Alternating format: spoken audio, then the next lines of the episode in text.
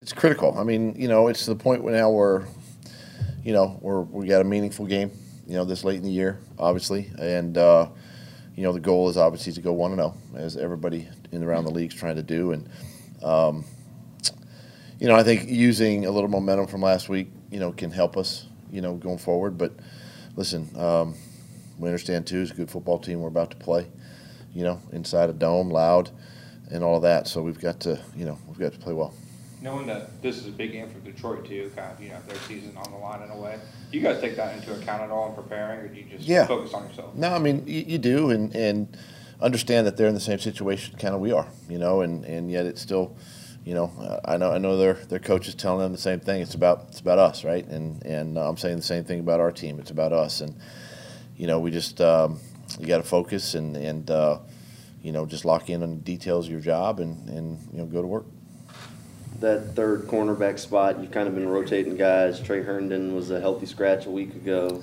Are you planning to, is that just playing the receiver matchup from the other team kind of deal, or are you liking what you're seeing from Buster and Campbell and you want to keep? Yeah, all three guys have done a nice job. It's just an opportunity for all of them to get time and you know, to get some snaps, you know, and still, you know, still trying to find the right combination of guys, but all three have done a nice job, you know, there, and you know, it really doesn't have anything to do with the opponent other than let's see our guys play, and it's great for Buster, young player, to you know, get meaningful snaps now and gain more confidence as he goes.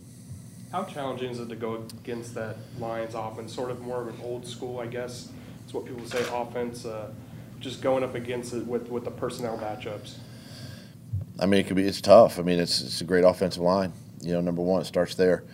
You know, running back, two good running backs, a quarterback's a veteran guy, and you know, they want to run the football, and you know, it's a challenge. You know, each week, and you know, our defense needs to be obviously be ready to go and be on point, and you know, try to slow them down the best they can. But you know, it's kind of runs through that aspect, you know, of their offense, and of course Jared's playing well.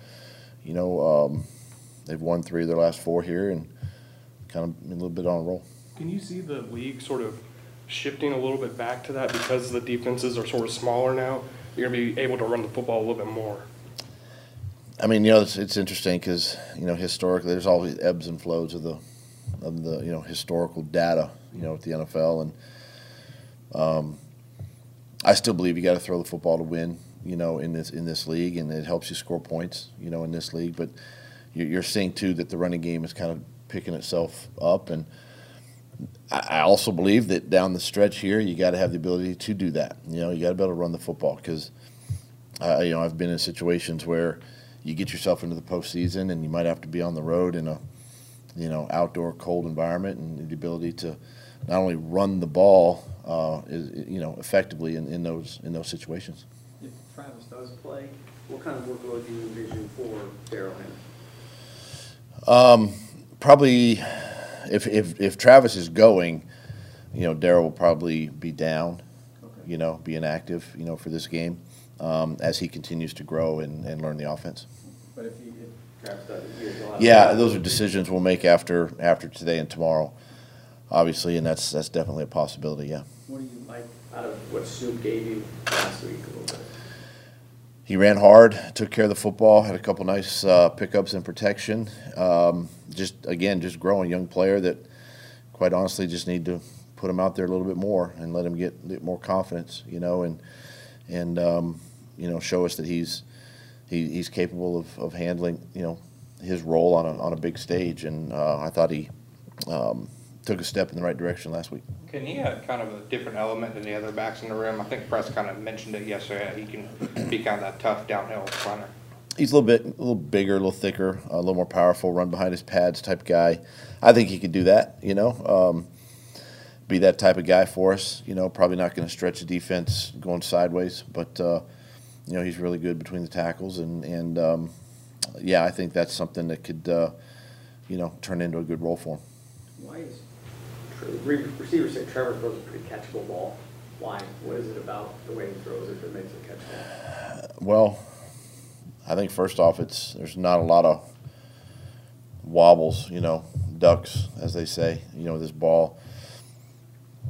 Pretty good spiral, you know. He puts it in a – Trevor's tall, you know, his release, where he puts the ball, you know, all those things become what we would call catchable footballs, right? So, you know, I'm sure there's probably – a stat out there somewhere that's, you know, a percentage of catchable balls, right? And he's probably up there with, you know, with some of the top guys. But all that's part of it. You know, we work on accuracy. It's something you can work on. You can improve it.